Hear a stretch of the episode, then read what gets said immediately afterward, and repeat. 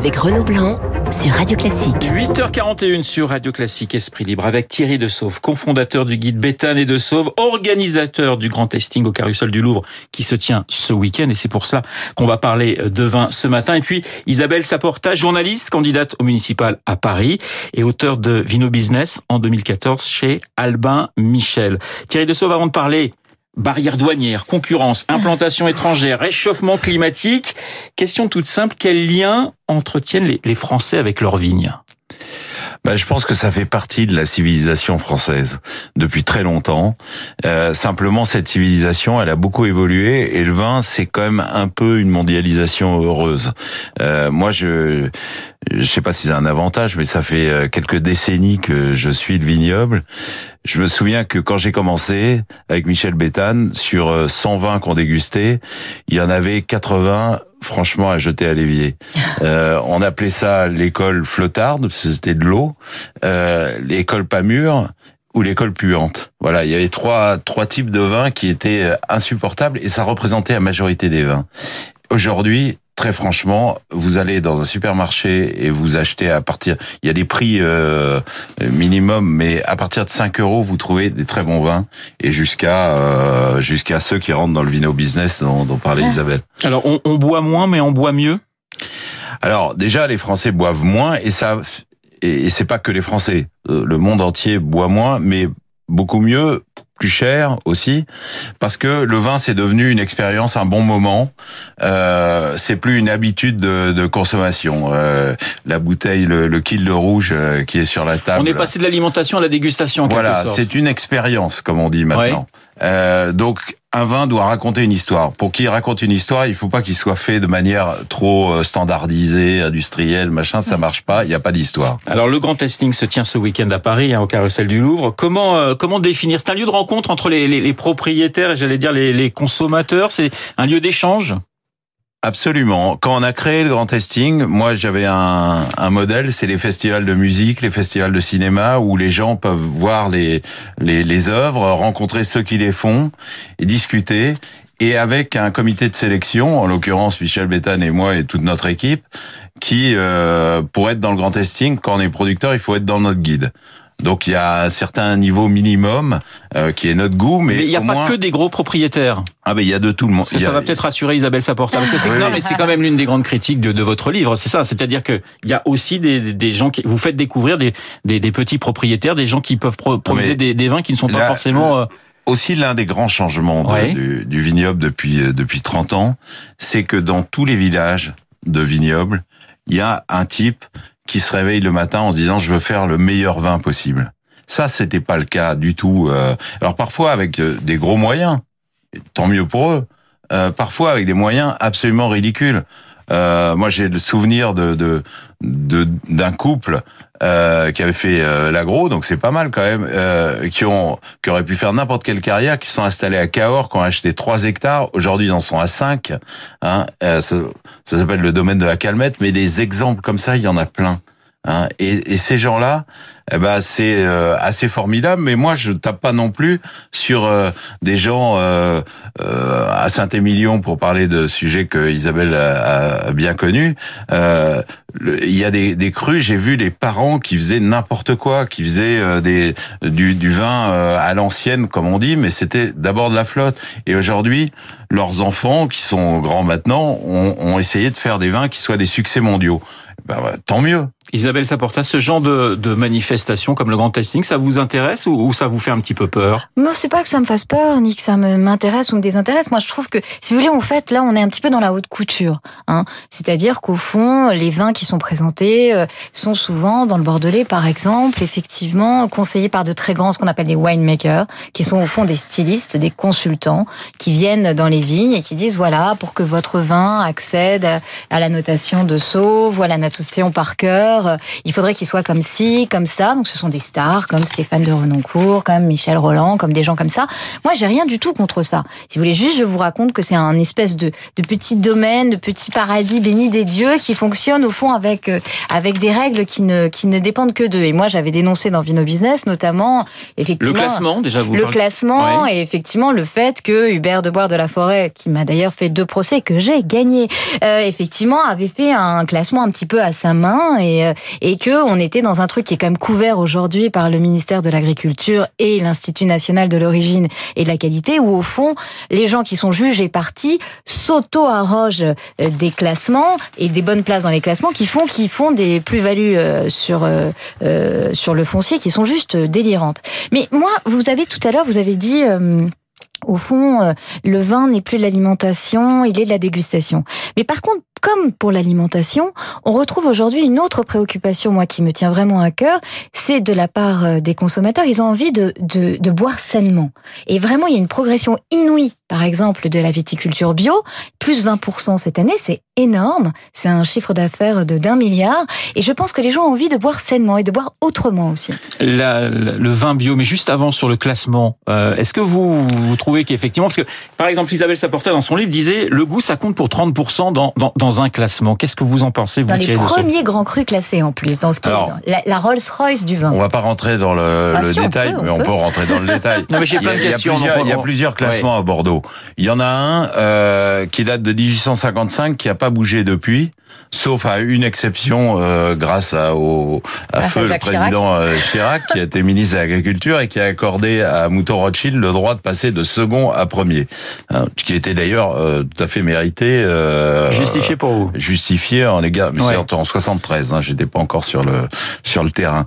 Euh, mais après le, le classement de Saint-Émilion dont, dont parle euh, Isabelle, euh, je, je lui signale euh, que il- euh, Hubert de Boire a peut-être perdu contre vous en diffamation, euh, mais il a gagné quand même sur les règles du jeu là-dessus.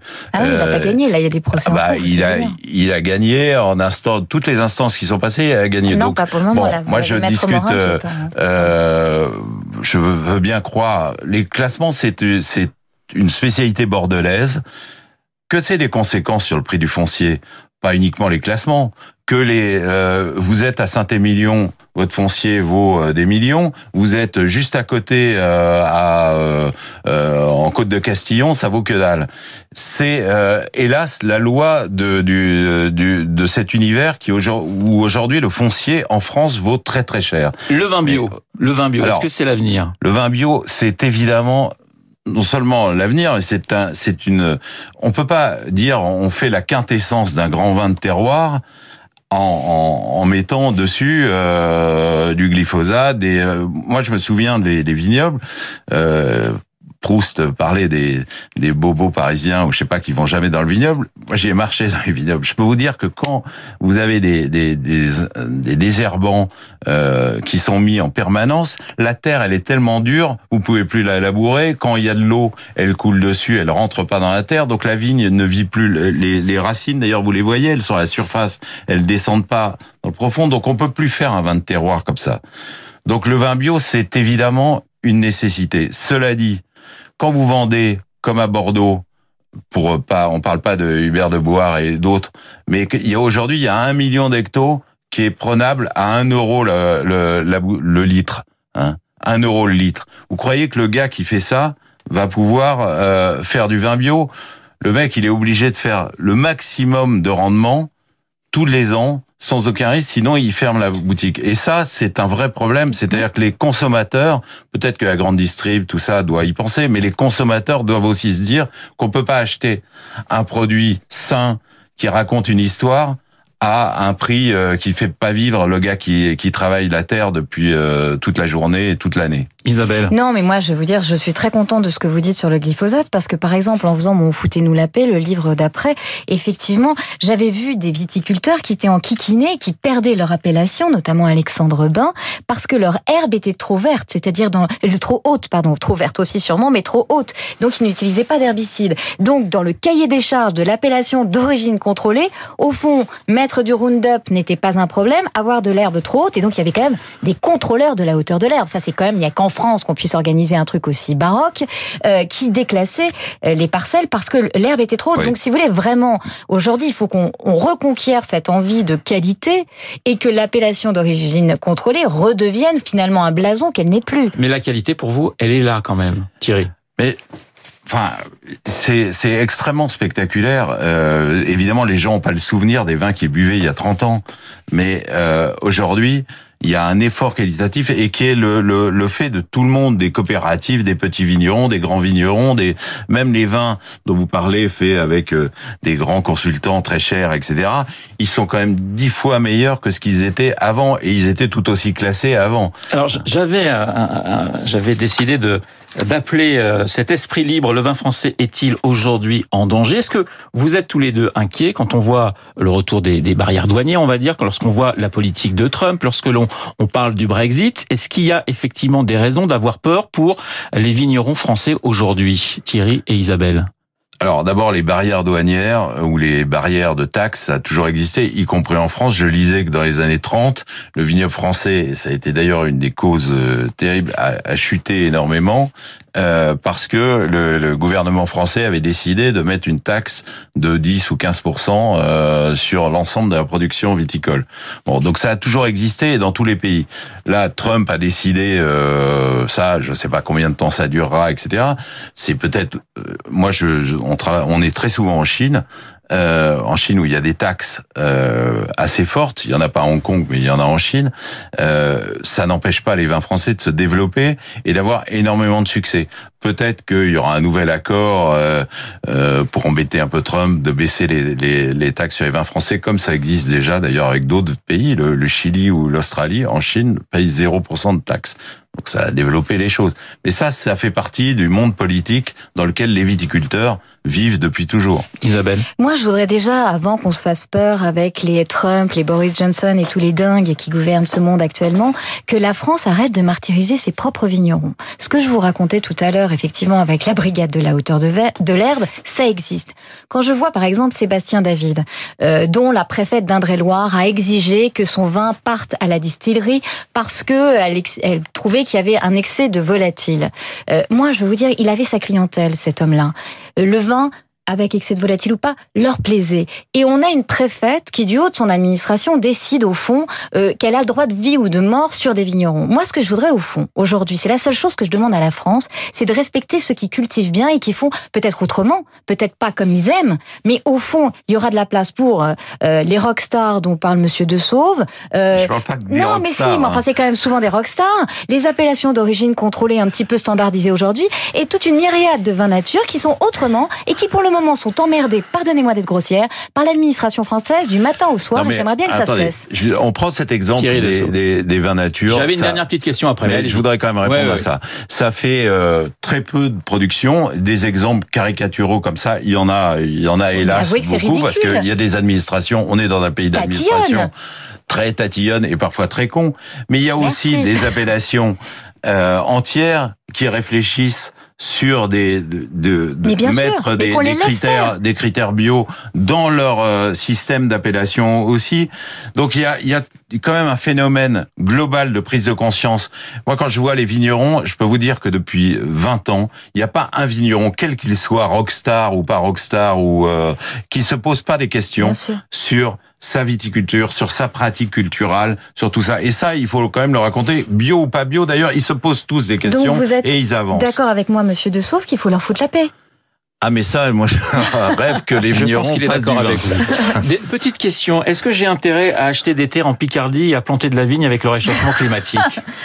Bah écoutez, si vous étiez anglais, vous pourriez euh, acheter déjà des, des, des, vignes dans le, non, mais le plus sud de l'Angleterre. Est-ce que, évidemment, est-ce que, voilà, est-ce évidemment, aujourd'hui, euh, aujourd'hui, on refait du vin à Paris, par exemple. Donc on n'en fait pas encore en Picardie, mais ça ne saurait tarder. D'abord, le bassin parisien au sens large, euh, de, de Reims jusqu'à Rouen, c'est des terroirs magnifiques de calcaire faits pour le, le vignoble. L'une des conséquences, hélas, qui va peut-être sûrement pas durer, mais l'une des conséquences du réchauffement climatique, c'est qu'aujourd'hui, on récolte plus mûr des, raisins partout dans les régions du nord de la France. Ça a aussi quand même un impact puisque vous parlez du, du, du de la viticulture mondiale, c'est que ceux qui ont pris des parts de marché depuis 20 euh, ans, c'est des pays très chaud, très sec, où on a un, un traitement de l'eau souvent en, en, goutte à goutte ou etc. avec un traitement qui est pas du tout écologique. Et les vignobles septentrionaux ont été, européens notamment ont été battus en brèche par ces vins qui étaient plus gourmands, plus riches, plus forts en alcool, etc. Aujourd'hui, on retrouve la, la, force des, des, vins septentrionaux qui eux reçoivent de l'eau naturellement, de pluie euh, et qui ont de la fraîcheur, de la vivacité et du fruit. Mais il n'y a pas un vigneron qui ne se pose pas cette question aujourd'hui du réchauffement climatique. Ils sont très angoissés. C'est vrai que c'est une problématique qui est très très angoissante. À Bordeaux notamment, ils voient bien qu'il y a une élévation du degré. Donc c'est vrai qu'on est on est dans quelque chose. On pourrait en rire, mais il y a vraiment de quoi en pleurer. Et la question de la gestion de l'eau va être vraiment dramatique dans les années qui viennent. Et il est temps effectivement qu'on change nos habitudes. Alors Isabelle Saporta est en campagne dans les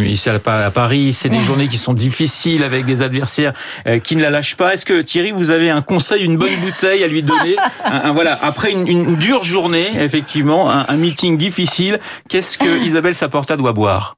Alors, je vais pas lui donner un vin parce qu'elle s'y connaît elle a plein d'amis En Bourgogne, qu'est-ce que vous ah, me Mais un petit vigneron, parce que si vous donnez une, quand même, bouteille trop chère, elle va jamais juste au Grand Testing, vous savez qu'au Grand Testing, il y a 320 bio. Oui, non, mais je sais bien, je, je il y a 350 vignerons et il y a 300, 320 bio.